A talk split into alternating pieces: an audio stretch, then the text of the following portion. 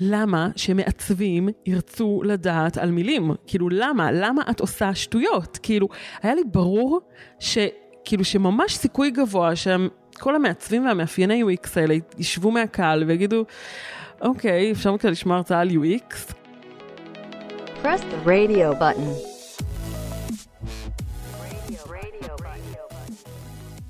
היי, hey, אתם על פרק נוסף של רדיו בטן, פודקאסט שמדבר על עיצוב בעולמות ההייטק. היום אני סופר מתרגשת לארח כאן את כנרת יפרח. שלום, מה העניינים? בסדר, איך את? הכל טוב, שמחה להגיע לתל אביב, כאילו הכל נורמלי בעולם. איזה כיף שבאת מחיפה, וממש תודה לך. תודה לך. ואנחנו באמת אה, נדבר איתך היום על מיקרו-קופי, על איך בכלל, איך הכנסת את המיקרו-קופי לתוך חיינו, כי אני חושבת, אה, גם בארץ וגם בחו"ל, ונדבר גם על המסלול קריירה שלך, אה, אז נראה לי ככה... בשמחה. יהיה סופר מעניין. אני גם אציג אותך, כי התחלנו ככה בלקשקש, אבל לא הצגתי אותך עדיין, אז אני כן אספר שכנרת היא מאפיינת שפה וכותבת מיקרו-קופי, מנהלת את קהילת המיקרו-קופי בארץ, שהיא קהילה עם מעל 15,000 חברים, ואת גם כתבת את הספר מיקרו-קופי שהוא תורגם לחמש שפות והוא נמכר ביותר מ-50 מדינות. Mm-hmm. ובנוסף לכל זה את מרצה ומנחה ופודקסטרית. אכן. וגם לפני שבועיים את מקום 29 במפלגת העבודה. נכון, זה מפתיע גם אותי, אבל כן, אני מקום 29 במפלגת העבודה. אנחנו נדבר על זה גם נראה לי בסוף. אבל אני כן רוצה להתחיל באמת לדבר קצת עלייך ועל על, על איך בכלל באמת היה לך את האומץ להיכנס לתוך תחום שכשהכנסת אותו הוא לא היה מוכר, כאילו מיקרו-קופי. היום הוא, כולנו מכירים, כולנו יודעים, בעיקר בזכות הקהילה, הספר שכתבת, המודעות שהכנסת לתוך עולם הפייסבוק. אז איך בכלל נכנסת לזה, והיה לך את האומץ ללכת באיזושהי, את יודעת, אמונה ומטרה שזה כאילו הדבר הנכון לעשות? אוקיי, okay, אני חושבת שאם הייתי יודעת שזה הולך להיות כזה תחום, ושזה יהיה כל כך משמעותי, ושזה הולך להיות אה, אה, כל מה שתיארת עכשיו, אז אולי הייתי צריכה בשביל זה אומץ, אבל לא ידעתי לשמחתי. אני לא ידעתי ש, שזה מה שהולך לקרות, ולא ידעתי שזה מה שאני עושה, ולא ידעתי שזה מה שעכשיו, שיהיה פה ספר, ושבסוף לא יהיה איש או אשת UX בעולם שלא יודעים מה זה UX רייטינג או מיקרוקופי, אז לא ידעתי את זה. זה הייתה התפתחות די טבעית בעסק שלי ומול הלקוחות שלי, ובשלב מסוים, כשהבנתי שיש שם משהו, אז, אז כן עשיתי איזושהי קפיצה. אה, עדיין לא ידעתי מה יהיה ממנה, כלומר, לכן לא נדרשתי לאומץ. בכלל, זה משהו שאני חושבת שקורה לי הרבה, שאני פשוט עושה את הצעד שנכון לי עכשיו, אני לא יודעת מה יקרה מזה, ואז אם קורים מזה דברים גדולים, אז אחלה. אבל, אה, אבל אם מפרקים משהו גדול לחלקים קטנים, אז לא צריך כל כך הרבה אומץ. צריך פשוט לעשות את הצעד הקרוב. אז... יפה, כן. כן. אני חושבת שגם אני כזה, כשהתחלתי את הפודקאסט, זה היה כזה, אוקיי, אני אתחיל משהו, ואז הוא בסוף באמת יתגלגל. ואני כן. חושבת שלא. אם הייתי חושבת מראש לא, לאן זה יגיע, כנראה שלא היה לי את האומץ הזה. בדיוק, בדיוק. הרבה פעמים, ו- וגם אם את כן חושבת על המשהו הגדול, אז כאילו תשכחי אותו רגע, שימי אותו בצד. מה הצעד הבא שאת צריכה לעשות? תעשי רק אותו. זה כלל ידוע, זה כלל ידוע לפרק אה, פחדים גדולים. כן. אז זהו, אז לא באמת ידעתי. כתבתי מיקרו-קופי ולא ידעתי שאני כותבת מיקרו-קופי, שאגב זה משהו שהרבה מאוד אומרים גם מאז שזה כן אה, נהיה אישו, שרגע, אז בעצם עשינו את זה תמיד, ו- ולא ידענו שככה קוראים לזה, ולא ידענו ש- ש- שזה מה שזה. בעצם כתבתי מיקרו-קופי בזמנו עם בנק הפועלים, בעיקר הם היו הלקוח העיקרי שלי, וכתבתי המון מיקרו-קופי, לא ידעתי עדיין שקוראים לזה ככה. אה, כתבתי לאפליקציה שלהם ולאתר הבנקאי שלהם. ואז שם גם למדתי הרבה מאוד UX אגב. לא ידעתי UX כשהתחלתי לכתוב מיקרו-קופי, למדתי הכל מאנשי ה-UX ונשות ה-UX של הבנק.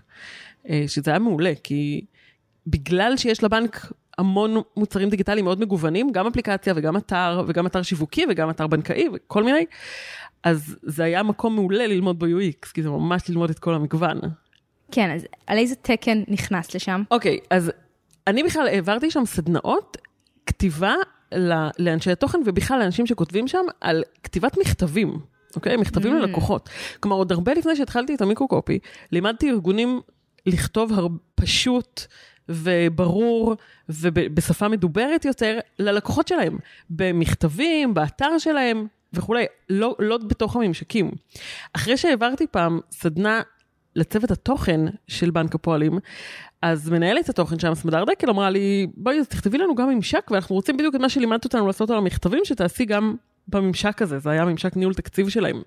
אמרתי לה שלא כתבתי ממשק אף פעם, והיא אמרה, והיא אמרה לי שזה בדיוק אותו דבר כמו המכתבים ש, שכתבתי, זה בדיוק מה, שאני, בדיוק מה שהיא צריכה ממני גם בממשק. אמרתי לה, טוב, בואי ננסה. אה, וניסינו וזהו, ואז התחלתי לכתוב איתם עוד ועוד ממשקים, וזה היה תענוג גדול. זה באמת המין מפגש כזה של הדבר הזה שאני יודעת לעשות, על לכתוב פשוט וברור. אני עורכת לשונית במקור, כלומר כל הסיפור הזה עם שפה התחיל כי אני עורכת לשונית. ועריכה לשונית, בניגוד למה שחושבים, זה לא איך לכתוב הכי גבוה עורך דין נפלצני, אלא הפוך. זה איך לכתוב הכי פשוט וברור וקצר. שתכל'ס זה גם העקרונות הבסיסיים של מיקרוקופי בסופו של דבר. אז דרך הבנק בעצם שילבתי את הדברים, את מה שידעתי ככותבת וכעורכת עם UX. מעניין שהבנק ידע אז כאילו להגיד, אוקיי, יש לנו כאן צורך, יש לנו כאן איזה בעיה שאנחנו מנסים לפתור. שזה ממש מדהים, זה באמת מדהים בעיניי. זה, זה בדיוק המקום הזה של יש מישהו או מישהי בצוות שאומרים, ש, שקצת מקדימים את זמנם ואומרים, רגע, הטקסט פה יכול להיות הרבה יותר טוב, זה יכול לשפר לי בעצם את כל המוצר, אפילו שאף אחד מסביבה עוד לא דיבר על זה, היא כבר חשבה את זה. ו, וזה היה מדהים. היא באמת הייתה מהראשונות שעשו את זה. אחר כך הבנתי, פגשתי עוד ארגונים והבנתי ש... שזה כאב כן מאוד גדול, אולי לא מדובר, אבל העובדה שברגע שזה יצא, זה היה כזה בום גדול, הוכיחה שהיה שם כאב. כלומר, הרבה אנשים ונשים התעכבו על המילים האלה ולא ידעו מה לעשות איתן. המון. אבל היא, פתאום היה לה אותי, אז היא אמרה, רגע, שבי איתי על המילים האלה, ומשם זה כבר אה, התגלגל ולמדנו את זה. במקביל לכאן, בדיוק אותו דבר קרה בחו"ל. ככל הנראה עם אחרים, אוקיי? Mm-hmm. Okay? כשב-2009 ג'ושוע פורטר המציא את המונח מיקרוקופי, זה היה בגלל שהוא הבין, הוא כתב פוסט שבו הוא המציא את המונח הזה, זה בגלל שהוא הבין שרגע, הוא הוסיף פה משפט אחד שהעלה לו המרות ב-5 עד 10 אחוזים, כי הוא ענה על איזו שאלה שהייתה למשתמשים בנקודה הזאת. כן. אז בדיוק אותו תהליך התחיל גם שם במקביל. ו- וזה עדיין מתפתח, אנחנו, אנחנו אבל יחסית מובילים בתחום הזה, שזה נורא נחמד. שזה מגניב, וגם האמת שיובל קשטחר היה כאן באחד נכון. הפרקים, שאני לא זוכרת את המספר של הפרק, אה, כן. והוא גם מוביל את הקהילה שב... הבינלאומית. הבינלאומית. את אחת מהן, כן, כן, נכון. אח... יכול להיות שיש עוד כמה. כן, יש עוד כמה, כמה וכמה. אני ממש מרגישה כאילו גאווה ישראלית בתחום המיקרוקופי. נכון, יש, יש, אה, יש עניין, גם בגלל הקבוצה של יובל, וגם בגלל הספר שלי, שהוא... באמת, כמו שאמרת בהתחלה, הוא תורגם לחמש שפות והוא נמכר בהמון המון מדינות, והוא נהיה מין ספר, ספר הבסיס לכתיבת UX. ו, ואנשים יודעים שזה מישראל וזה, אז זה נהיה כזה עניין שישראל היא מעצמת מיקרוגופי, מעצמת UX רייטינג, כן. לדעתי מה שקרה גם עם הקבוצה שאני מאוד אוהבת, זה ש... באיזשהו מקום הקבוצה הזאת באמת העלתה את המודעות של כולנו ליהנות ממיקרוקופי טוב. כאילו, נגיד אני תמיד כשאני פותחת את אפליקציית סיבוס, אני כאילו גם אני וגם בן זוג שלי, אנחנו תמיד נהנים כזה מכל, מכל דבר שכתוב שם, ובמקרה עלה לי הסיבוס, אני לא יודעת מי כתב את זה. אני כתבתי את סיבוס, חשבתי שאת יודעת כשאת אומרת את זה. לא, לא ידעתי. אני הייתי בטוחה שאת כתבת את סיבוס, אבל לא ידעתי. הייתי בטוחה שאת יודעת. תקשיבי, אנחנו קבוע מתלהבים מהמיקרוקופי שם, זה כאילו, איזה קטע. מהזה שבדיוק אין לי קליטה וכזה, אופס, אה, אה, זה הלך ללאנץ', וכאילו, כן. תמיד זה מעלה לנו חיוך, כאילו, בכל שלב שאנחנו מגיעים, כאילו, להזמין את כן. הצהריים מהבית עכשיו. אז... אז הנה, סתם, אני... אז הנה דוגמה. זה, כן, זה דוגמה, וזה גם, אבל זה גם מגניב שכאילו אפילו הבן זוג שלי, שהוא product manager, הוא כזה, כאילו, בתחום אחר, אבל הוא גם אמ, ידע מאוד ליהנות מה, מה microcopy האיכותי הזה. תקשיבי, אחד הדברים הכי מפתיעים בסיפור של microcopy, זה שגם אנשים שהם בכלל לא מהתחום שלנו, עזבי, הם בכלל לא במוצרים דיגיטליים, מתים על זה. Mm-hmm. מתים על זה. קודם כל הם שמים לב לזה. שאפשר אפשר לדון באם זה טוב או לא טוב ששמים לב ל microcopy, בסדר? זה דיון אחר שאולי נדבר עליו בנפרד. אבל שמים לב למיקרוקופי, אוהבים את זה. יש לנו בקבוצה אנשים שהם לא מהתחום, אוקיי? כלומר, זה משהו שאנשים נהנים ממנו, כי כן. זה כיף, זה פשוט כיף. זה דברים שהם או מעלים חיוך, או להפך, או משתתפים בחוויה לא טובה, והופכים אותה לטובה יותר קצת, וזה פשוט נורא מהנה. מה שאהבתי, נגיד, באפליקציה של סיבוס, זה שההסבר היה מאוד מדויק, אבל תמיד עם איזה חיוך. עם איזה הומור, אבל, אבל היה לי ברור מה, מה קורה. כאילו לפעמים אני, את כן נתקלת ב microcopy שמנסים להיות מאוד חכמים ועם הרבה הומור, אבל לא הצלחתי להבין מה אוקיי, רוצים ממני. כן. כאילו over התחכמות. זה האיזון, אני חושבת, שהכי קשה להגיע אליו, הכי מאתגר להגיע אליו, וגם שהייתה שם, יש שם עדיין נטייה לא טובה. כלומר, ברגע שכל עניין ה microcopy, התשומת לב ל microcopy, התחילה, כאילו המטוטלת הלכה לקיצוניות השנייה של, רגע, שמים שם over תשומת לב. לא אובר תשומת לב כמו, חושבים עכשיו שצריך לשנות כל מילה, ושכל מילה צריכה להיות מתוחכמת, וש... ובעצם אנחנו מדברים פה על UX, שמישות לפני הכל, אוקיי? פשטות ובהירות לפני הכל, הכל, באמת הכל. ו... והמטוטלת צריכה לחזור לאמצע. אני חושבת שהיא מתחילה, אני חושבת שהיא מתחילה לחזור לאמצע. אה, כבר, בעיקר, גם בקבוצה עולה המון, ו- ולכן אחר כך גם כותבים נזהרים מזה, כי הם לא רוצים שהפוסטים שלהם, שהמיקרוקופי שלהם יעלה בקבוצה כן. עם ביקורת. אז... אז כבר מתחילים להיזהר מזה, כבר מתחילים לשים לב, רגע, צריך פה את ההתחכמות הזאת, לא צריך פה את ההתחכמות הזאת, האם ההתחכמות מפריעה לי להבין את הטקסט, שזה מבחינתי, לא לא שעשית את העבודה, עשית נזק. כלומר, בשום פנים ואופן, האופי של המוצר והחוויה הרגשית לא אמורה לבוא על חשבון חוויית השמישות. בשום פנים ואופן לא. וזה משהו שאני מטיפה לו כל הזמן, שמישות לפני הכל, פשטות לפני הכל. לתוך זה אפשר להוסיף כל מיני דברים. מה זה אפשר? צריך. כלומר, אני גם כל הזמן מביאה בחשבון את החוויה של המשתמשים ברגע נתון. אז, אם- בוא, אז בואי כן. באמת ננסה לקחת את האפליקציה אוקיי. של סיבוס, אוקיי. שאני אוהבת אותה ומשתמשת בה באופן יומיומי, וכל פעם מגלה שם משהו חמוד שמעלה לי חיוך, אבל מצד שני, היא מאוד ברורה לי, וכאילו המיקרוקופי מאוד עוזר לי להבין מה, מה קורה. כן. אז איך, איך שם באמת היה, היה כאילו, היה התהליך עבודה שלך? אוקיי, אז האמת היא שסיבוס זה מצוין, כי זה דוגמה מאוד אה, טיפוסית. כלומר, ככה זה צריך, ככה זה מין אה, אב טיפוס כזה של תהליך שמתנהל כמו שצריך. מתחילים באפיון שפה. עשינו אפיון שפה לסיבוס. אה, אפיון שפה זה תהליך שבו מחליטים אה, מה יהיה סגנון הכתיבה ומה יהיה עולם התוכן שבתוכו אנחנו כותבים וכותבות. בסיבוס גם היה צורך לבדל אותו מטנביס, שיש לו אופי מאוד מאוד מסוים, וגם יש לסיבוס עוד עולם תוכן של עולם ה-well-being, שאין אותו לטנביס, וזה עולם מאוד מלא ועשיר. אוקיי? זה אומר שהשפה של סיבוס, מעכשיו, היא לא רק שפה של אה, ארוחת צהריים בהייטק, גם המון, אבל היא גם עולם של well-being. well-being זה אומר שאת לא רק אוכלת מהר לפני הפגישה, את גם בתשומת לב למה אכלת ולמה בחרת לאכול, אוקיי? למשל. אמ, אני אומרת את זה מאוד בגדול, אבל בסופו של דבר זה בא לידי ביטוי, אין לי עכשיו, חבל שאין לי צילומי מסכים של זה עכשיו, ואז הייתי יכולה להראות באמת איך זה בא לידי ביטוי, אבל זה מעבר, ל, זה מעבר לכאן ועכשיו. זה גם ללדאוג לעצמך באיזה אופן, אוקיי? זה, זה העניין של ה-well-being. בואי נרחיב רגע את ארוחת הצהריים, אוקיי?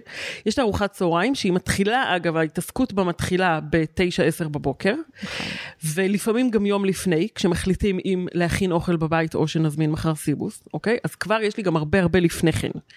אז הרבה שעות לפני כן כבר יש התחלה של התעסקות, שכשאני כותבת את המיקרוקופי לרגע ההזמנה, אני כבר יודעת את כל התהליך שהיה כבר מאז, אוקיי? אני יודעת שזה- איך מגיעים לרגע הזה. שזה ממש user journey. לגמרי, זה לחלוטין user journey, לחלוטין. זה, זה, זה UX, זה לגמרי UX. וזה משהו שבאמת יצרת יחד עם ה-U- עם ה-UXרים, כאילו יש- ישבתי יחד עם ה... לא, לא, לא, לא, באופן- זה משהו שעשיתי עם מנהלת השיווק במקרה הזה.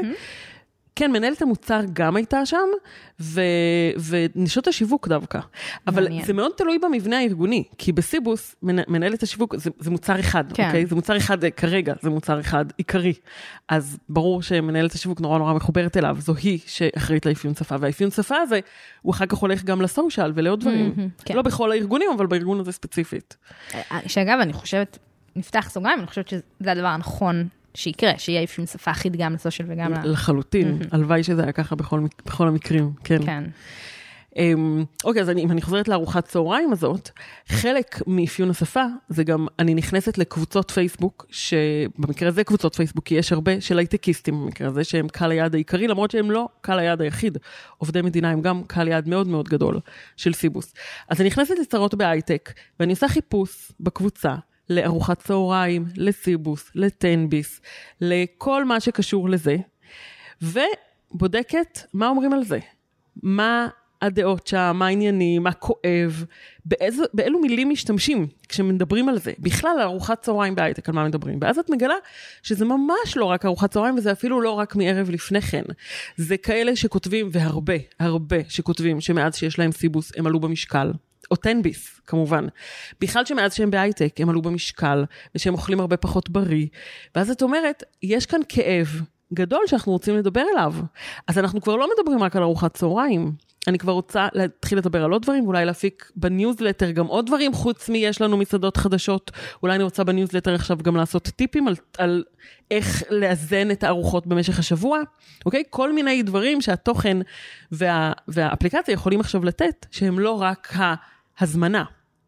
כמה אוקיי. אני מתחברת לכל ההצהרות שאת אה, מתארת. באופן מפתיע, את נורא מתחברת לזה, כן, בדיוק, את בדיוק, בדיוק, קהל היעד, בדיוק. כן. אה, והיו עוד דברים שקשורים, זה ממש, זה ממש יש מין ציר כזה, שארוחת צהריים היא רק קו אחד באמצע, ויש הרבה הרבה לפניו והרבה הרבה אחריו, והוא ממש, הארוחת צהריים הזאת, הרגע שבוחרים, היא בעצם חלק מחיים שלמים בהייטק, או, ב, או, ב, או כעובדי מדינה. ואני יודעת את כל זה כשאני כותבת אפיון שפה, אני יודעת באילו מונחים משתמשים, אפילו שאני אף פעם לא עבדתי בארגון הייטק. אז זה מאוד מעניין, תני לי דוגמה לאיך באמת, אמ, מה הוביל אותך, איזה משפט שכתבת שהוא כאילו מוביל בהתאם לכל ה-user journey הזה שכרגע אני כאילו איפה לך. זה בסוף מתקשר? רגע, רגע. היה אחד, היה משפט שכתבתי גדול כזה על ה... מישהי כתבה איזה ייאוש, אני רעבה, מישהי כתבה בתגוב, ב, לסיבוס בצ'אט, שהיא פשוט מיואשת, שהיא רעבה וזה לא מגיע וזה ייאוש. וזה כל כך נגע לליבי, וזה כל כך הכווין את הכתיבה שלי, שכשאנשים מזמינים, אה, יש הרגשת דחיפות מצד אחד, ייאוש גדול אם זה לא מגיע, החשש מהפגישה, שהם ייכנסו לפגישה והאוכל לא יגיע, ואז בפגישה מי ייקח אותה, ולאן האוכל מגיע, אוקיי? מגיע ל... ל לפקידת קבלה בכניסה, ואז איך זה מגיע אליהם? כל הדברים האלה, הם נכנסו בסוף במיקרוקופי, בכל מיני מקומות, כמו נגיד, אמ, הנה, הנה, אם לא הגעת אוקיי, הנה, למינימום. אין מסעדות מתאימות, אבל על ייאוש. אה, הנה, או, כדאי הנה, זה- להרחיב את, אה, את בדיוק, הבחירה. בדיוק, מאיפה הגעתי לעל ייאוש הזה? כי שמעתי אנשים כותבים ייאוש. תקשיבי, אוקיי? אני כל כך מתחברת, אני כאילו באיזשהו מקום, עכשיו שאני עובדת מהבית, הרבה יותר קל לי עם, ה, עם הארוחות, כן? אבל כשאני באמת במשרד ואני רוצה להזמין סיבוס, זה באמת קטע שהוא מייאש, כי בא לי לאכול בריא, בא לי שזה יגיע מהר, בדיוק, בא לי ש... בדיוק. אין לי זמן גם בדרך כלל. זה כזה עוד איזה, אני לא רוצה לבזבז על זה זמן, אבל אני כן רוצה לאכול, ואני כן רוצה לאכול בריא, ו- וכל הדברים האלה הם, הם באמת מייאשים, ולפעמים, ואז כשאני, אני. הכי מייאש זה שאת נזכרת להזמין בשעה 12, ואז זה מגיע לך ב- בשתיים, Mhm. את נשארת רבע, וזה כאילו, זה כזה גלגל שהוא... וכל הדברים האלה נכנסו למיקרוקופי בנקודות שונות. עכשיו, יפה. יש כאן ממש דוגמה מעולה להבדל בין קופי שהוא רק חמוד, לקופי שעשו אותו עם אפיון שפה. בסדר? כי ברגע שעשיתי אפיון שפה, ואני יודעת שהרגשת הייאוש, ואפילו המילה ייאוש, היא מילה שמתקשרת לארוחת הצהריים של אנשי ונשות הייטק, אני יודעת לשלב את המילה הזאת. אז זה לא רק המסעדות לא פתוחות, אה, איזה באסה, או משהו חמוד אחר. אני ממש לוקחת את המילים מההרגשה האמיתית של המשתמשים באותו רגע. זה אפיון שפה. ומה שמדהים זה שאת רואה, אני ידעתי, כיו- כיוזרית, ידעתי ליהנות מזה, כשלא ידעתי להגיד מה, לא, לא ידעתי להסביר למה. אבל היה כאן משהו שבאמת הרגשתי שמישהו מבין אותי שם בצד השני. בדיוק, ואני כאן בדיוק. יושבת מול, ה, מול הסיבוס, ואז אני רואה כאן עוד את, ה, את הסל שלי. אז סל ריק הוא כמו בטן ריקה. עד שלא ממלאים אותו, אי אפשר להתרכז. או, שזה בדיוק, זה דברים שכתבו.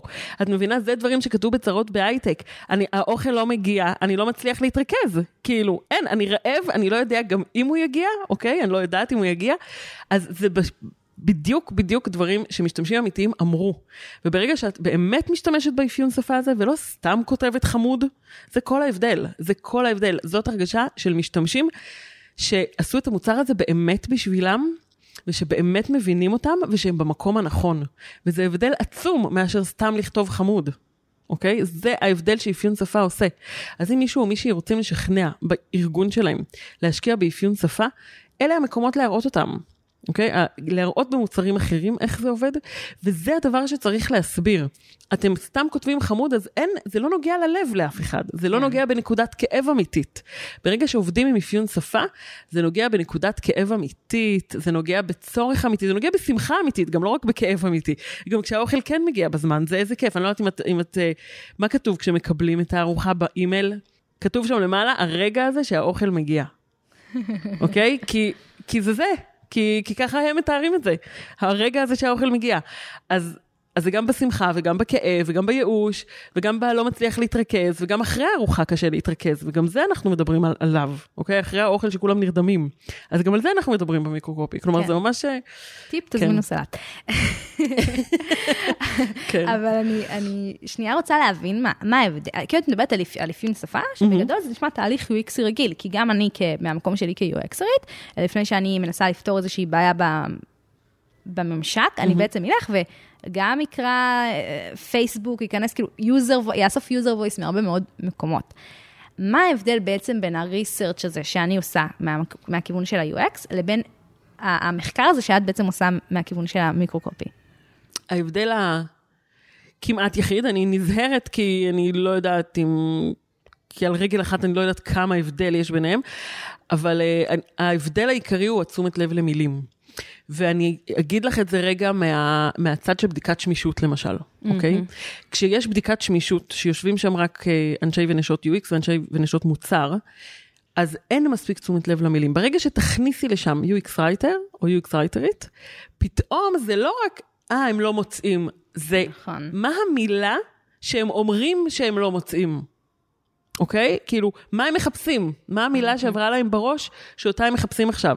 ברגע שיש שם מישהו עם תשומת לב למילים, המיקרוקופי יכול להשתדרג פלאים. אותו דבר בדיוק בריסרצ' הזה. אני לא רק עוברת לבדוק איזה פיצ'רים כדאי להכניס פנימה, כי אלה הצרכים שלהם, או איזה flow צריך להיות, כי זה מה שהם מצפים, אני גם שמה לב איך הם אומרים את זה, אוקיי? ג- רגע שאני יודעת שגם ב-UX שמים לב, אבל אני לא שמה לב רק לרגש, אני אומרת גם איך מתארים את הרגש הזה. המילים, ייאוש, אני לא מצליחה להתרכז. המילים האלה, אלה מילים שאחר כך אני אשים אותם כמו שהן בתוך המיקרוקופי. אוקיי? התשומת לב למילים ספציפיות, זה ההבדל הגדול. בין המחקרים האלה, אבל המחקרים הם יחסית דומים. במחקר לאפיון שפה אני עוברת על כל המסמכים שקשורים, אה, קודם כל למותג, עוד לפני קהל היעד אפילו, למותג, החזון, המשימה, הערכים. אה, אם יש ספר מיתוג, אני כמובן אעבור עליו. אם יש מצגות על המותג או על המוצר, אני אעבור על כולם. כאילו ממש כל המסמכים שקשורים למותג. אחר כך על כל מה שקשור לקהל היעד, קבוצות פייסבוק, קבוצות מיקוד אם יש, אם יש עוד מישהו שעושה קבוצות מיקוד, אה, צ'אטים, מיילים שלקוחות כתבו, סקרים עם שאלות פתוחות, כל מקום שבו אני יכולה לשמוע את קהל היעד עצמו. ואחרי שאוספים את כל זה, יש עוד אה, ראיון אפיון שפה, שאני יושבת עם, או אנשי שיווק, מוצר UX, תלוי מי אחראי, מי האונר של התהליך הזה בארגון. ובסוף בסוף את כל זה אני יושבת והופכת אותו לאפיון שפה, שאחר כך אה, באמת בא לידי ביטוי ב, אה, במוצר עצמו, ממש בתוך המילים של המוצר, ואני כל כך שמחה שסיבוס עלה, כי זו דוגמה מצוינת. איך אנחנו בפועל יכולים לעבוד יותר נכון מול UX writer? איך בסיבוס נגיד יצא לך, כש, כשהלכת וכבר היה, היה לך את האפיון שפה, איך בפועל לקחת את אותו אפיון שפה והתחלת לעבור, לעבוד עליו מסך מסך, יחד עם, ה, עם המעצב? איך שמה, אוקיי. כלומר, הייתה העבודה אוקיי. שלכם? אז אני אנתק את זה רגע מסיבוס, כי סיבוס זה היה קצת, דווקא בזה זה היה טיפה לא, לא אופייני וגם לא אידיאלי. שוב, כל ארגון זה החלק שלו. בסיבוס למשל נכנסתי כבר מאוחר מדי. Mm-hmm. כלומר, כבר היה עיצובים מוכנים, כבר היה קשה לשנות דברים, כבר לא יכולתי להוסיף הודעות, כבר היה, היה טיפה מאוחר מדי. הבנתי, אוקיי? וזה, וזה בעיה. וזה בעיה, בדיוק, mm-hmm. זה, וזה בעיה. עדיף, הדרך הכי נכונה זה לא לעבוד מול, אלא לעבוד עם, נכון. כמו שאומרים, אוקיי? ולעבוד עם הזה צריך להיות ממש מהרגע הראשון, וזה כן היה בסיבוס, שאני mm-hmm. ומנהלת המוצר ישבנו ביחד בפגישות יחסית, לא מספיק מוקדמות, אבל יחסית מוקדמות. האידיאל הוא שכותבי ה-UX, כותבי המיקרוקופי, יושבים ויושבות הרבה יותר מוקדם. יושבות ממש, ממש בהתחלה. מהרגע הראשון כבר מבינות מה השיקולים בתוך כל פיצ'ר ובתוך כל אפשרות שיש או שאין. כותבי ה-UX כבר צריכים להבין את כל מה שקורה מאחורה. יש דוגמה אחת שאני אוהבת לתת, שכמעט קיבלתי, עוד, עוד כשעבדתי בבנק הפועלים פעם, קיבלתי הודעה אה, מנוסחת לאן לשלוח לך את ההודעות על X, איזה פיצ'ר, וזה רדיו בטן של אה, לטלפון או למייל. אוקיי? עכשיו, אם אני מקבלת הודעה כזאת, היא נראית לי אחלה. לאן לשלוח לך את ההודעות? לטלפון, למייל, מעולה. כאילו מנוסח מצוין, מבחינת מיקרו-קופי, 10, לא נוגעת כלום. בגלל שכן הייתי בפגישה, שהסבירה בכלל על כל הפיצ'ר הזה, ידעתי שזה ממש לא מדויק, אוקיי? זה ממש לא מדויק. אני צריכה להסביר להם שאם הם בוחרים פה עכשיו משהו אחר, זה משנה להם את ה... זה בעצם בוחר להם על כל המוצר, לא רק הפיצ'ר הזה, שמעכשיו כל ההודעות יישלחו להם לטלפון או למייל, ושזה לא באמת למייל, אלא לטובת ההודעות באתר. אבל אם לא הייתי יושבת בפגישה, לא הייתי יודעת את זה. כלומר, כותבי ה-UX חייבים לשבת ממש מתחילת התהליך. ישיבה הראשונה שאומרים מה יהיה המוצר, מה יהיו הפיצ'רים שלו, שם צריכים לשבת. אוקיי? ממש ממש מההתחלה, ואז המיקרו-קופי אחר כך באמת עוזר למשתמשים. תחשבי איזה הבדל בין שתי ההודעות שתיארתי עכשיו, זה, זה, משתמשים יכולים להיקלע לחוויה ממש גרועה, הם משנים את זה פה, הם חושבים שהם משנים רק לפיצ'ר, וזה שינה להם עכשיו לכל המוצר, אוקיי? בגלל משפט אחד קטן שצריך להוסיף להם. זה דברים ש, שהם קריטיים, הם באמת קריטיים לחוויית שימוש. כן, ואני חושבת ש, שבאמת מהמקום שלנו אה, אה, כ-UXרים, כאילו יש לנו כאן עוד... אה, מצד אחד אתגר, מצד שני, באמת, כמו שאת אומרת, זה בהחלט משפר את המוצר שלנו. זה, ו... זה עוד כלי בשבילכם, באמת, זה עוד כלי בשבילכם. כן. לעשות את המוצר טוב יותר, ממש. עוד כלי, וגם מצד שני, אבל אני כן רוצה שנייה לדבר על זה, זה כן מוסיף עוד איזה... עוד איזושהי... עוד ממשק. את יודעת, כן, כאילו, גם ככה אנחנו כאילו ב collaboration mm-hmm. כל הזמן, כאילו, את mm-hmm. יודעת, לעבוד, ב, נכון. לעבוד כמה שיותר אה, באופן רציף, רצוף מול, ה, מול ה product manager, כן. ואז זה גם בעצם לעבוד באופן ממש ישיר מהרגע הראשון מול, מול ה-UX writer, נכון. אז זה גם, זה מצד אחד מייצר כאן איזושהי גם אתגר מסוים. כאילו, נכון. את יצא לך כאילו נגיד לעבוד, וזה כזה פחות עבד חלק, והרגשת שאת צריכה, את יודעת, קצת כל פעם לתזכר למעצבים שרגע, חכו כאילו. כן, משתי בחינות. א', אני פרילנס, וזה mm-hmm. מאוד מאוד שונה. אה, בין מה שקורה בתוך ארגונים לבין מה שקורה כפרילנס. אני כפרילנס, אני באה מבחוץ, והממשק שלי הוא נקודתי, ובדרך כלל הוא גם נגמר בשלב מסוים. Mm-hmm. בניגוד לכותבים בתוך ארגונים, שכדאי להם למסד ממשק יותר טוב עם mm-hmm. ה-UXרים. כלומר, אני כפרילנס, גם אם הממשק קצת חורק, בסדר, זה רק תקופה. אנחנו, כן. אנחנו, בסוף אנחנו נעבוד ביחד, ואני אמצא את הפתרונות, והם ימצאו את הפתרונות, וזה יהיה בסוף הכי טוב שאפשר. כשזה בתוך ארגון, כדאי להשקיע את הזמן בלמטב את הממשק הזה, אוקיי? כלומר, כן כדאי להשקיע את הזמן בלוודא באיזה כלי כדאי שה-UX רייטרים יכתבו כדי שה-UXרים והמעצבים יראו את זה, אוקיי? יראו את זה בזמן. באיך הם עובדים על זה ביחד. נגיד, מול הממשלה, אני יודעת, אה, עבדתי קצת על ה-XD שלהם, אז אני עובדת mm-hmm. ישירות על ה-XD שלהם. מעולה, כי אז כולם רואים את זה בזמן אמת, כן. אני יכולה כן. לכתוב שם הערות וכולי. אז Figma זה אחד הדברים הכי מעולים ל-UX רייטרים בארגונים. אני אמ, אפילו עובדת עם Abstract ו Sketch, כאילו שזה... ב-UX עובדים עם, נכון, ב-UX עובדים עם Abstract ו Sketch, וגם אה, יש לכם את Bubble. אה, אמ, אז נכון, יש, יש כל מיני כלים. מה שחשוב זה לעצור שנייה, למטב את התהליך הזה. Mm-hmm. לעצור שנייה ולהחליט כן. איך התהליך הזה עובד, באיזה כלים הכי טוב לנו שזה יעבוד, לעשות נוהל, שיהיה מאוד מאוד ברור מה קורה, וכמובן לשפר אותו כל הזמן, בסדר? כל הזמן יש עוד מה לשפר, אבל צריך לעצור לעשות אותו כמו שצריך, לא להישאר עם ממשק חורק. כן, אני חושבת שזה, ש... אני הרגשתי ש-UXרית הייתי באמת צריכה לעשות את האקסטרה מאמץ הזה, לראות איך אני באמת מקפידה על זה יותר, כי זה באמת עוד כאילו באמת לה, להתחיל להבין את זה שאם פעם היינו מגדירים שאנחנו צוות uh, מושלם, זה uh, מפתח, מעצב uh, ומנהל מוצר, אז עכשיו זה כבר כזה רבי, רביעייה, של נכון. כאילו צריך גם תה, להכניס לכאן את המיקרו-קופי ואת ה-UX writer, ו- ו- ולשתף הכל באמת מהרגע הראשון, אבל, אבל זה... זה ברור, זה כאילו, את, את רואה נכון. את השיפור בעיניים. זה... תראי, זה, זה נורא טבעי שלהכניס עוד גורם לצוות, זה יהיה כזה צריך, אוי, צריך. זה טבעי, זה טבעי. ו- וזה מתחיל, אני בטוחה שכשהתחיל ה-UX בעולם, גם המעצבים התבאסו, שעכשיו צריך עוד גורם פה. אני חושבת שזה ה product דווקא התבאסו. אולי ה product התבאסו, כן, יש מצב שמישהו יתבאס שם. עד היום, עד היום יש כאלה שמתבאסים, אל תדאגי, זה בסדר. נכון. אז אז זה תהליך. כן. ואני חושבת, תראי, גם אין עדיין כלים שמיועדים לזה. כלומר, עדיין נכון. משתמשים בכל מיני כלים אחרים, אבל אין כלים שמיועדים לזה. אני חושבת שברגע שיהיו גם כלים שמיועדים לזה, כלומר שטכנולוגית כתיבת UX תהיה מאוד משולבת בתהליך, גם של הפיתוח מצד אחד וגם של ה-UX נכון. והעיצוב מצד אחר, זה יהיה הרבה יותר קל, ה flow יהיה הרבה הרבה יותר קל. וגם לאט לאט, את יודעת, עוד לא, עוד לא החליטו אפילו אם ה-UX רייטרים הם בצוות design או בצוות marketing.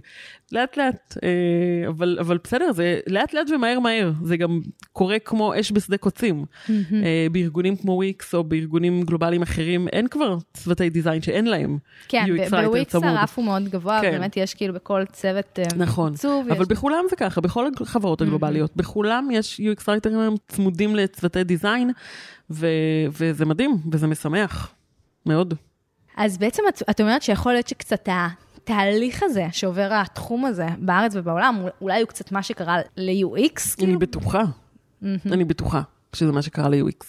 זה כמו שאחרי שהיה כבר עיצוב ו product, אז פתאום הבינו שרגע, צריך כאן מישהו ש- שיעבוד על ה flow כמו שצריך, אז עכשיו פשוט זה עוד שלב, זה השלב הבא, פתאום אומרים, רגע, רגע, אי אפשר להישאר עם המילים המגוחכות האלה, כאילו, המילים האלה שלא עוזרות לאף אחד ואפילו עושות נזק, כאילו, אי אפשר פשוט, הכל כל כך מצוין, ואת המילים נשאיר, כאילו, מאפנות, אז התשומת לב פשוט עברה גם לשם, אין לי ספק שזה אותו תהליך בדיוק. וזה ייכנס וזה must, זה כבר must. אני אפילו לא אומרת זה יהיה must, זה כבר must. אז בארגונים כמו, אה, אפילו בארגונים כמו בנקים זה כבר מתחיל להיות must, אוקיי? עזבי רגע הייטק, וויקס, מייקרוסופט, כל אלה, אה, פייסבוק כמובן, כל אלה יש להם content designers, ושגם זה יש פשוט מלא טייטלים. אני, כן, אבל אני חייבת להגיד שאני, אה, ש... ש אני, אני חושבת שיש הבדל מאוד משמעותי בין חברות הייטק, כמו שאת אומרת, שכאילו כולם יגידו שיש להם, אבל יש הבדל מאוד מהותי בין חברה שבה, שבה יש לך אה, UX writer שאת שולחת לו את הטקסט, הוא עובר על זה כשהוא יכול, עושה כזה, כאילו, את יודעת, יש כזה UX writer אחד כן. לאיזה 100 מעצבים, לעומת באמת מישהו שיושב לך ממש כחלק מהצוות. אני נכון. חושבת שהמקום הזה של יש לך UX writer שהוא יושב ממש, כאילו, כמעט על, כאילו, את יודעת, על כל חמש מעצבים UX writer אחד, זה משהו שעוד אין מספיק. נכון, נכון, מה נכון. שאני רואה סביבי. נכון, מהבחינה הזאת זה לגמרי תחילת הדרך. כלומר, מודעות אני חושבת שכבר יש באמת לכל מי שיש לו מוצר דיגיטלי, או כמעט לכולם, אמ, אבל את זה, את הלשים, לשכור מישהו שישב על כל חמישה מעצבים, עוד לא. עוד לא. בסדר, לאט לאט, תני לנו זמן. כן, זה, ברור, ברור, אז, זהו. אז כן, אם כן. אנחנו מבינים שזה באמת תחום כזה שמאוד נכנס, ואולי יש כזה כמה מאזינות או מאזינים שמקשיבים ואומרים כאילו, וואלה, אולי... איך כאילו בכלל נכנסים לזה? איך אפשר ל... אוקיי, להיכנס לתחום? אז קודם כל, יש קורס חינמי, לגמרי חינמי, שהקלטתי, כי השאלה הזאת עולה המון.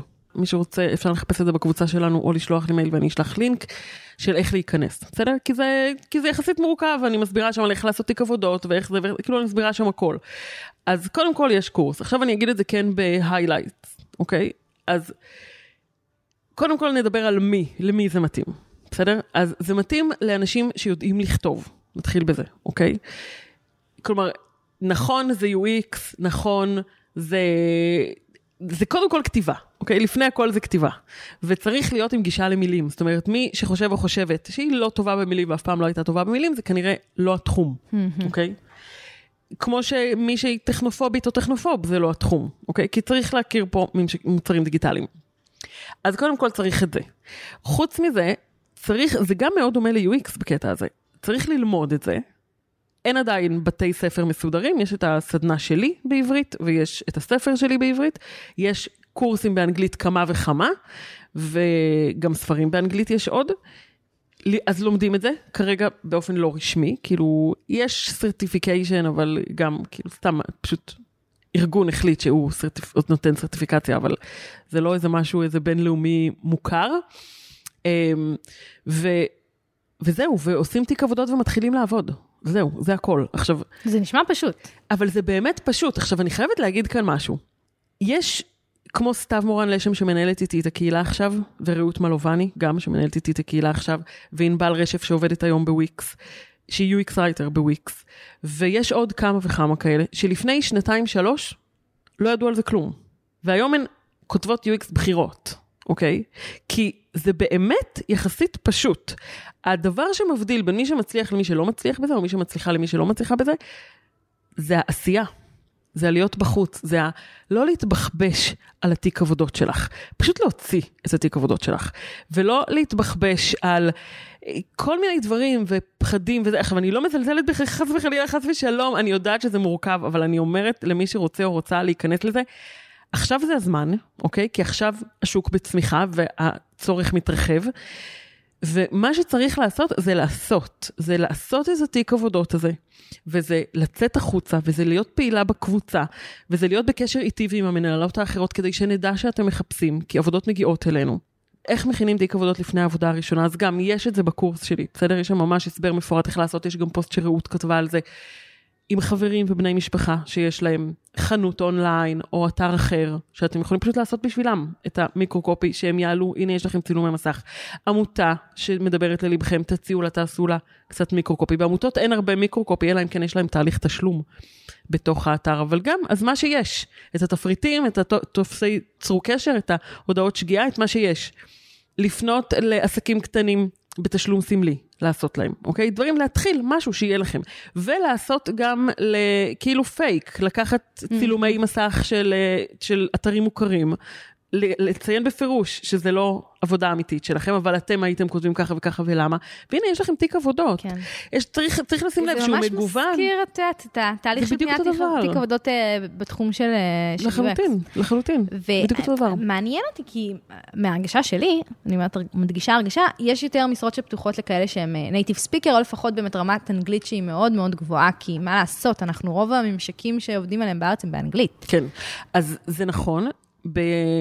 בחברות גלובליות, כמו, כמו החברות שדיברנו עליהן עכשיו, אז כן, זה בהחלט, אה, אה, הרוב רוצים או רמת שפת אם או שפת אם, אבל יש המון המון המון עבודה, רוב העבודה, אני כותבת רק עברית. ואני, mm-hmm. כאילו, ידיי עמוסות בעבודה, ויש רק עוד ועוד עבודה שאני מעבירה כל הזמן לפרילנסריות אחרות. יש כאן המון המון עבודה בעברית, אנחנו חיים בישראל, תחשבי על כל, ה, כל הבנקים, mm-hmm. כל החברות ביטוח, כל החברות תקשורת, זה ים של מוצרים דיגיטליים. ועדיין, ויש ים ביקוש. של מוצרים דיגיטליים, יש המון המון ביקוש. מלא חברות, יש להם אפליקציות בעברית. כולם צריכים, מה שכן זה בדרך כלל פרילנס בעברית. ואני חושבת אגב שאם יש אולי חלק מהמאזינים שנמצאים בתחום של ה-UX ודווקא מעניין אותם הכתיבת שפה, אני חושבת שלדעתי המעבר הזה הוא הכי פשוט מ... הכי פשוט, וזה גם להוסיף שירות לסל המוצרים שלך, לסל כן. השירותים שלך. כלומר, אם את מאפיינת UX אה, פרילנס, ותלמדי מיקרו-קופי, ותוכלי לתת ללקוח שלך גם וגם, מושלם בשבילו. כן. אין יותר טוב מזה. אגב, גם רעות וגם סתיו, שמנהלות איתי את הקהילה, הן נשות UX במקור.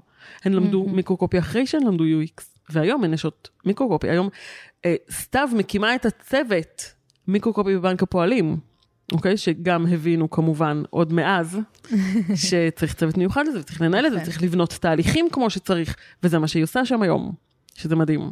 טוב, אז בוא נחזור קצת לדבר על, בעצם הסיפור קריירה שלך, כי בטוחה שכולנו ראינו ככה כמה דברים מדהימים עשית בתחום הזה, אבל בסופו של דבר, איך הכל התחיל רק מזה שכאילו, מה, עשית את המיקרו-קופי לבנק הפועלים, איך, איך משם כל זה קרה? אוקיי, okay, אז זה סיפור, אה, סיפור חמוד שאני מאוד אוהבת אותו.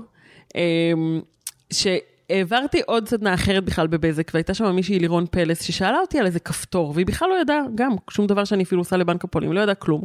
שאלה אותי מה לכתוב על איזה כפתור, ונתתי לה הסבר מנומק מה לכתוב על הכפתור הזה ולמה. והיא הסתכלה עליי והיא אמרה לי, את יודעת שכל ארגון צריך את זה? כאילו, את הידע הזה שעכשיו אמרת לי פה על הכפתור הזה? וזה חלחל, וזה הלך איתי איזה זמן. ואז התחלתי לבדוק רגע, מה זה UX, ומה העניינים שם, ומה זה הדבר הזה, ומה זה ההבדל בין UX ל-UI, כי לא היה לי, לא, לא ידעתי, באמת, זו הייתה הפעם הראשונה שראיתי את המונחים האלה. והתחלתי לגשש. שזה מפתיע, כאילו, אני חושבת כן. שכולם כן. בטוחים שאת כזה... הגעת מ-UX, כאילו, זה כן. הכי טבעי. לא, אז זהו, אז הגעתי מעריכה לשונית. חמודים, אני יודעת נושא ונשוא ומושא, אני יודעת, מעולה. משם הגעתי, כן, משם הגעתי. אני רק אגיד אה, שאני כל פעם מפחדת לשלוח הודעות לכנרת. כולם, כולם אומרים לי את זה, זה נורא, זה נורא. Um, אז זה חלחל שם, ואחד הדברים שעשיתי זה להירשם לניוזלטר של Unique UI. שהם היו, אז הם היום אה, כבר לא כך קיים, היום יחד עם Real Commerce התמזגו וזה, אבל פעם הם היו כאילו השם דבר פה ל-UX, של ברק דנין כמובן. ונרשמתי לניוזלטר שלהם, כדי קצת להתחיל ללמוד UX ולראות מה קורה בעולם הזה. ויום אחד הגיע הקול קורא להרצאות ב-UXI Live 2015, זה היה. אמ, והגיע הקול קורא הזה, ובהתחלה לא הגשתי כלום, וממש, אני זוכרת את הדקות האלה שנכנסתי למיטה והיה אה, 11 וחצי בלילה, וב-12 נגמר כאילו הזמן להגיש, וזה היה לי בראש כל התקופה הזאת, מאז שראיתי את הקול קורא עד אותו רגע, וכאילו עוד חצי שעה כבר אי אפשר להגיש יותר, נסגר, עובר התאריך. ואמרתי לעצמי במיטה, אם את לא מגישה עכשיו את הקול קורא הזה על מיקרוקופי, את תצטרכי לחכות עוד שנה שלמה עד הכנס הבא. יצאתי מהמיטה, ממש יצאתי מהמיטה, הלכתי למחשב וכתבתי מהר מהר את הקטע על מה זה מיקרוקופי ו- ו- ועל מה אני מציעה. בחרתי משהו נורא נורא ספציפי שחשבתי שיעניין, ואמרתי שעל זה אני רוצה לעשות הרצאה, וזהו, ועשיתי סנד, וזהו. עכשיו, אני צריכה להסביר פה רגע משהו. אני עד אז העברתי סדנאות קטנות, סדנאות ל-20 איש, ל-30 איש, סדנאות. בחיים לא הרציתי בכנס. כאילו, זה היה, זה היה קפיצה מאוד מאוד גדולה מהמקום שהייתי בו. וכמה ימים אחר כך, ברק כתב לי שהם ישמחו. עכשיו, קודם כל, ידעתי שהם יודעים מה זה, כי ראיתי הרצאה של יסמין גלקר וייסבורד, שהייתה מיוניק UI, שהיא הרצתה כבר על מיקרוקופי, אז ידעתי שהם יודעים מה זה. אבל לא ידעתי כמה הם מבינים כבר כמה זה חשוב. כלומר, ביוניק UI כבר הייתה הבנה מאוד גדולה כמה זה חשוב. לברק ספציפית, אני, כן, אני חושבת שזה מה שמיוחד ב, בברק, שהוא תמיד מצליח כזה. כן. לראות קדימה מה, מה יהיו הטרנדים. נכון. וכזה להכניס נגיד את הריסרצ' וכל פעם הוא יכניס את התחומים שהם בדיוק. ממש אה, חזקים. ממש, בדיוק. ו- והוא ממש, הוא הבין, והוא... עכשיו, בחיים הוא לא שמע את השם שלי, בסדר? הוא פשוט, הוא רק ראה את מה שכתבתי. טוב, אני יודעת לכתוב, אז כתבתי את זה, כתבתי את זה משכנע כנראה, אבל אה, אז הוא רק קרא את זה וזהו, ו- והם אישרו לי את ההרצאה הזאת. ובזאת התחיל חודש וחצי מלחיצים בטירוף, או חודשיים, אני לא זוכרת כמה זה היה. רגע, שנייה, עד אוקיי. אז את היית כנרת תפרח שלא הכירו. שלא הכירו, הכירו אותי, את בתחום עריכת הלשון הכירו אותי מצוין וזה, אבל לא, לא, בתחום ה-UX, לא, אף אחד לא הכיר אותי. אז אמ, אוקיי, והגעתי לדריירן, ברק עושה דריירן גם לכל הרצאה, והגעתי ועשיתי להם דריירן, אמ, וברק אחרי ההרצאה אמר לי, כל אחד בעולם הדיגיטל צריך לדעת את הדברים האלה. וזה, כאילו עשה לי כזה וואו, אוקיי, מגניב, יש פה משהו, כאילו כבר התחלתי לחשוב שיש פה משהו, אחרת לא הייתי מציעה, אבל זה כאילו ממש אמר לי שיש פה משהו. אבל זה כמובן לא הפחית שום דבר מפחד הקהל האיום ונורא שהיה לי. אמ, היה לי גם פחד קהל בכלל פעם, ו- ועוד חזק שם, העניין של הפחד קהל.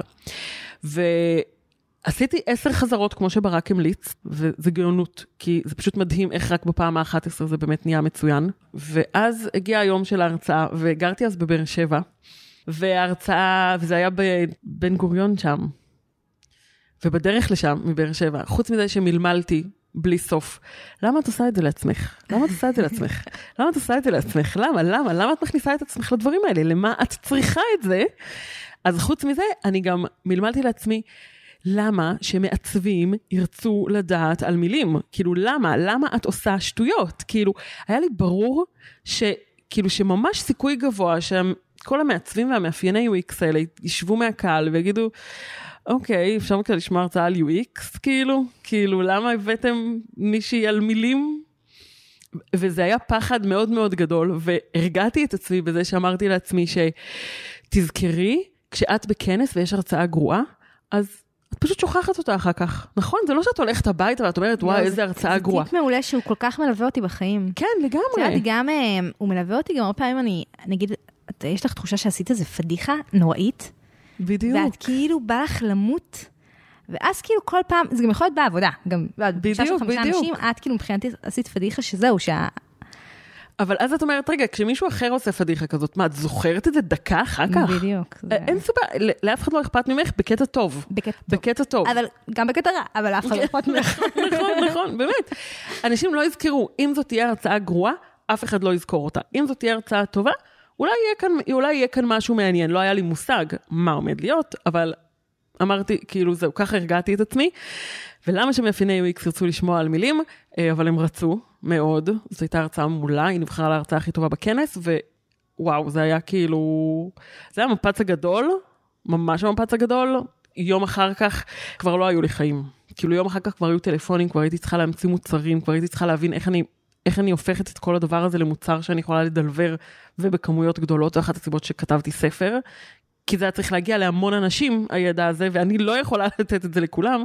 אז אוקיי, בואי נכתוב ספר.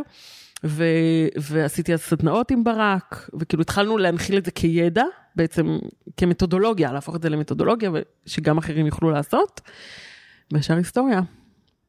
את יודעת מה מדהים ב, ב, בסיפור שלך? שבעצם הכל התחיל מאיזשהו רגע של אומץ, מאוד מאוד, את יודעת, בסך הכל הגשת את ההצעה. נכון, נכון, נכון, ממש, מהרגע הזה של להחליט, אה, כאילו, אם לא עכשיו, אז, אז את מפספסת פה משהו. אז, אז תאספי את כל האומץ שיש לך עכשיו, בלי לחשוב על איך ומתי. commit first, carry out later. את מכירה את זה? כאילו, כן. תתחייבי עכשיו, תוציאי את הכל קורא, אחר כך תסתדרי על עם איך תעשי את זה. אבל קודם עכשיו, ת, ת, תשלחי את הקול קורא הזה, ו, וזה בדיוק זה. זה הרגע הזה שבו תעשי מה שאת יודעת שאת צריכה לעשות, תתמודדי אחר כך עם ההשלכות. אני גם חושבת שזה הרבה פעמים אה, פשוט לעשות, כי, כי כאילו, אם נגיד ואני אגיש ולא, ולא יקרה כלום, אז לא נורא. אבל אם, כאילו, הסיטואציה ההפוכה שבה לא ניסיתי היא הרבה יותר, היא הרבה יותר גרועה. הרבה יותר מתחרט עליה. את חושבת אבל, ש... כי בעצם את אומרת שכל הפריחה המקצועית שלך אה, אה, קרתה מהכנס הזה. שזה בעצם בחמש וחצי שנים האחרונות, שש, נכון, שש שנים האחרונות. נכון. אז אני שואלת את עצמי, אם מישהי ש... או מישהו שמקשיבים לנו עכשיו, רגע, אם הם לא איזה ש... לא היה להם כזה, את הפתיח הזה של להרצות, או איזשהו משהו שפתאום, כאילו, איפה שם יש את ה drive להתחיל ו... וליצור? כי אני יכולה להבין שבאמת אחרי שכבר ראית את הביקוש, אז גם היה לך את ה... הבנת כאילו שתעשי ספר וכנראה נכון. הוא הצליח. זה, זה קודם כל דיוק מצוין, שראיתי את הביקוש. כלומר, ביקוש הוא drive מאוד מאוד גדול. כלומר, כשאת יודעת שיש צורך אמיתי, יש drive. Mm-hmm. מה שאני יכולה להגיד על זה, זה שני דברים. א', נישה, אוקיי? כלומר, אם אני מאפיינת UX, אם אני אמצא לעצמי נישה, ואני אתמחה בה, ואני אתחיל לכתוב עליה, שזה כבר הדבר השני, זה הלהיות בחוץ. Mm-hmm. נישה ולהיות בחוץ. להיות בחוץ זה אומר לכתוב עליה, להרצות עליה, להיות בקשר עם לקוחות רלוונטיים עליה, שידעו mm-hmm. שזה מה שאני עושה. כשהלכתי בסופו של דבר ל-UXI להרצות, זה היה הכי להיות בחוץ שיש, אוקיי? זה כאילו לעמוד מול 700 איש בפעם הראשונה בחיים שלי, ולהגיד את מה שיש לי להגיד. זה מלא אומץ, צריך, כן, צריך באמת. כאילו, האומץ כאן הוא יותר מההרצאה עצמה, הוא לצאת לעולם ולהגיד, יש לי משהו חדש, מה דעתכם? אוקיי? כזה. Mm-hmm. כי זה משהו שהוא מאוד שלך, ואז את, בעצם מה שיגידו עליו זה מה שיגידו עלייך. וזה נורא נורא מפחיד. זה הפחד. אבל שם צריך אומץ. האומץ להגיד, יש לי משהו לתת, אני אוציא אותו ואני אראה מה יש לעולם להגיד עליי. זה היה לכתוב עליו ולהקליט עליו פודקאסט, אוקיי? כן. כאילו, זה, ה... זה בעיניי המפתח הגדול. גם כשאמרתי קודם על להיכנס לתחום ה-UX writing, לתחום המיקרוקופי, אז זה אותו דבר. תהיו פעילים בקבוצה, תכתבו פוסטים, תקליטו פודקאסט על מיקרוקופי, מישהי עכשיו מתחילה, היא עכשיו נכנסת לתחום המיקרוקופי, והתחילה בלהקליט פודקאסט. כי היא רוצה דרך זה ללמוד. אז היא גם תהיה בחוץ, היא גם תלמד על מיקרוקופי דרך הפודקאסט הזה. כלומר, זה, זאת הדרך בעיניי.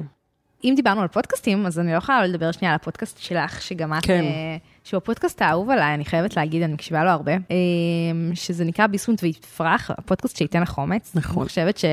אני, דבר ראשון, זה מגניב שיש פודקאסט שמדבר על אומץ, ואני חושבת שזה משהו שהוא כל כך נדרש ביום-יום שלנו, האומץ הזה, לאו דווקא, את יודעת, אני חושבת, דיברנו עכשיו על להיות בחוץ ועל, את יודעת, להקליט, להוציא ספר, אני חושבת שלהרבה, יכול להיות שלהרבה מהמאזינים אין, אין חלום כזה, את יודעת, לכתוב ספר, או, אלא פשוט רוצים לעשות את העבודה שלהם ביום-יום בצורה הכי טובה ולהתקדם כמה שיותר מקצועית גם במקום שבו הם, הם, הם נמצאים. נכון.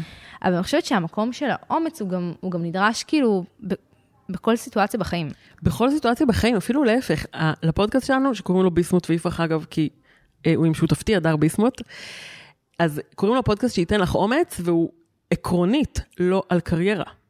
אני לא יודעת אם שמת לב, אנחנו לא מדברות אף פעם על אומץ בקריירה. כלומר, אנחנו יודעות שזה המקום הרגיל ללכת אליו. בקריירה צריך אומץ, בארגון, כפרילנס, whatever, את צריכה אומץ.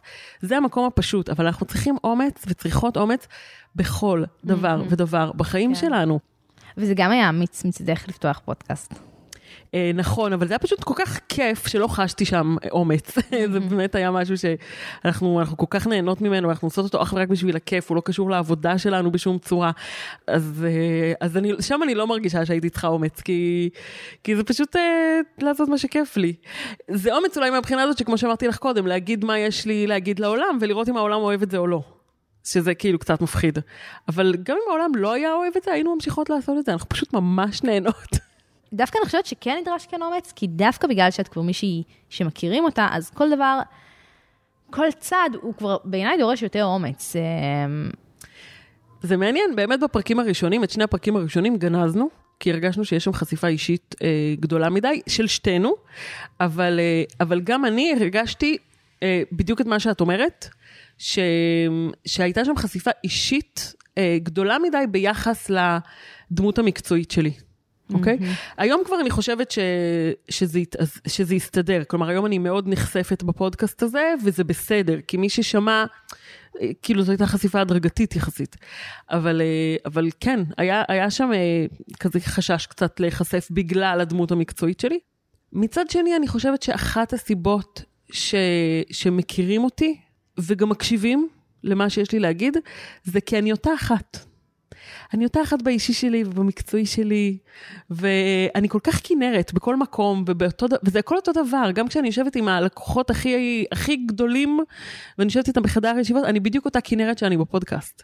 מבינה? אז נכון שהנושאים קצת שונים, אבל זאת אותה כנרת, באמת. אבל נגעת כאן בנקודה מעניינת, שזה על הגבול של החשיפה אה, אל מול החיים המקצועיים, ואני חושבת שזה אולי גם, גם משהו שהוא כזה, אה, נושא אולי רגיש שלא מספיק מדברים עליו, על. את יודעת, על החשיפה האישית, אל מול החיים המקצועיים. אני, את יודעת, זה יכול להתבטא בזה שאת אה, אה, יכולה להיות אישה עם ילדים, ואז יכול להיות שאת מחפשת עבודה ופחות יאהב, יאהבו את זה שאת... כן. אה, איך שם את מסתכלת על זה באופן כללי? יש לי דמות שאני מתחזקת. זה לא... אה, היא, היא לגמרי אני, אחרת זה לא היה יכול לעבוד, אבל אני כן שמה שם תשומת לב. אני כן שמה לב מה אני משתפת, מתי אני משתפת. אני לא אשתף כל דבר. וכשאני כן אשתף משהו, זה יהיה במחשבה של איך אני משתפת ואיך אני נותנת ערך דרכו, כי אני דמות מקצועית. כלומר, יש לי דמות מקצועית שאני שמה לב שאני עקבית בה. היא לא, היא לא מקרית, זה לא מקרי. אם שיתפתי משהו בפרטי שלי בפייסבוק, בפר, בפרופיל הפרטי שלי בפייסבוק, אז שיתפתי אותו כי אני חושבת שהוא יתרום לדמות המקצועית העגולה הזאת. לא הייתי משתפת אותו אחרת, אוקיי? אתמול היינו בגולן, בן זוגי ואני, היה לו יום הולדת וצילמתי שלג, אני לא אשתף את זה בפייסבוק. לא, זה לא קשור לדמות שלי. זה מאוד מעניין מה שאת אומרת, כי אני חושבת שהרבה לא עושים את ההפרדה. נכון, אני יודעת, אני יודעת שהרבה לא עושים. אני חושבת שהרבה... אני אישית מאוד לא... מתחברת לזה, אני חייבת להגיד. אני חושבת שיש עדיין הרבה, אבל אני מדברת פה בעיקר על עצמאים ועצמאיות כרגע, למרות שזה נכון גם לשכירים ושכירות. שלא מבינים שזה שקוראים לזה פרופיל פרטי ודף עסקי, זה באמת מטופש. כי, כי מי שנכנס ל, ל... מי שמחפש אותך כאשת מקצוע, הוא הולך לפרופיל האישי שלך, לא אכפת לו שקוראים לזה פרופיל אישי ודף מקצועי. הוא הולך לפרופיל אישי שלך. עכשיו, אני, כמו שאמרתי קודם, אני בחיים, אני לא מסתירה שום דבר, אבל אני כן בוחרת על מה לכתוב ואיך לכתוב את זה, אוקיי? כלומר, שוב, אני לא אשים תמונות של שלג בגולן. זה לא נותן ערך לאף אחד, זה לא מקדם אותי לשום מקום שרציתי להתקדם. מצד שני, אם הלכתי לגולן, ואת זה אני כן עושה הרבה בפרופיל האישי שלי, אם נסעתי לגולן ויש לי משם המלצות על שלושה דברים מעולים ששווה לעשות בגולן, אבל טובים כאלה, המלצות קונקרטיות וזה, אני כן אשתף את זה. כלומר, אני מאוד, הדמות שלי היא דמות שמאוד מחויבת ללתת ערך, ואם זה לא נותן ערך, תעזבי, כאילו זה לא מעניין. גם אני לא רוצה לבזבז את הקשב של אנשים בפייסבוק. את מבינה? כאילו, תמונות של שלג בגולן, בזבזת את הקשב שלהם בעיניי. באמת. כאילו, שים משהו מעניין, שעושה engagement. אם אנחנו מדברים על הפייסבוק ועל זה שאני מתעדכנת קצת בחיים שלך דרך הפייסבוק, אז אני לא יכולה לפספס את זה שאת uh, הגשת מועמדות למפלגת העבודה, איך אני... כן, כן, ככה זה בדיוק ההגדרה. כן, זה בדיוק ההגדרה. וזה סיפור מאוד דומה לסיפור עם ההרצאה, כי זה היה um, ארבע שעות לפני שנסגרה הרשמה לפריימריז של העבודה, ו... והחלטתי שאני רצה, ותוך ארבע שעות כבר עשיתי כל מה שצריך לעשות כדי שאני אכנס לזה, כשיומיים אחר כך כבר הפריימריז עצמם, כן, לא היה לי באמת סיכוי, אמ, אבל לא היה אכפת לי, רציתי לעשות את זה. אוקיי, כן, כאילו, מה היה המטרה שלך? החלום הבאמת גדול שלי זה, זה פוליטיקה. ולא פוליטיקה מקומית, אלא פוליטיקה ארצית, כי החלום הבאמת גדול שלי הוא להיות במקום של קבלת החלטות אמיתית על החיים שלנו. כאילו, להיות במקום שבו אני באמת יכולה להיות שותפה לקבלת החלטות על חיים של הרבה מאוד נשים ואנשים, בדגש על נשים, ו- וזה באמת החלום הכי גדול שלי. כלומר, אם את שואלת אותי, איפה אני הכי רוצה להיות? זה חברת כנסת. אוקיי? שזה, לגמרי. זה מפתיע וזה גם אמיץ בעיניי להגיד את זה. אז אני רוצה להגיד לך שלא הייתי מעיזה להגיד את זה לפני שרצתי לפריימריז, אה. כי זה קפ- קפיצה גדולה מדי לאנשים שמכירים אותי. מה חברת כנסת? כן. מה קשור?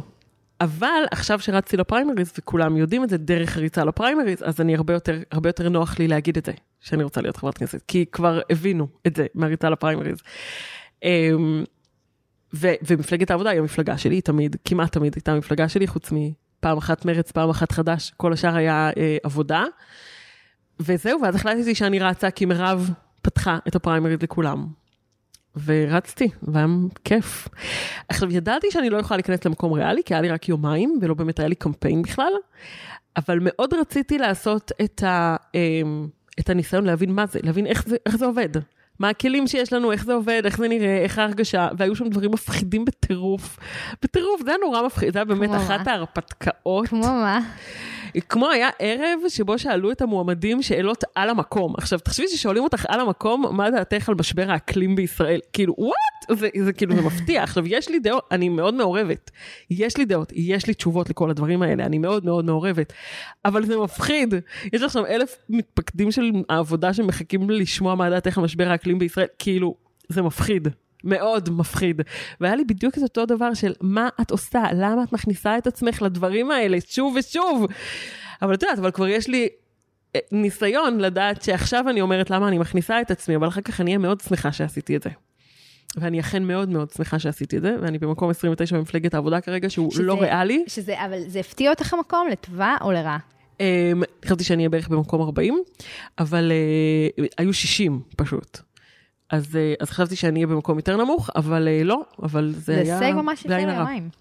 בדיוק, בדיוק, זה היה יומיים בלי קמפיין. אז, אז, מקום אז אני אשאל 29. אותך, אם זה החלום שלך, למה לא ניגשת מספיק, כאילו למה לא התכוננת לזה מספיק זמן מראש?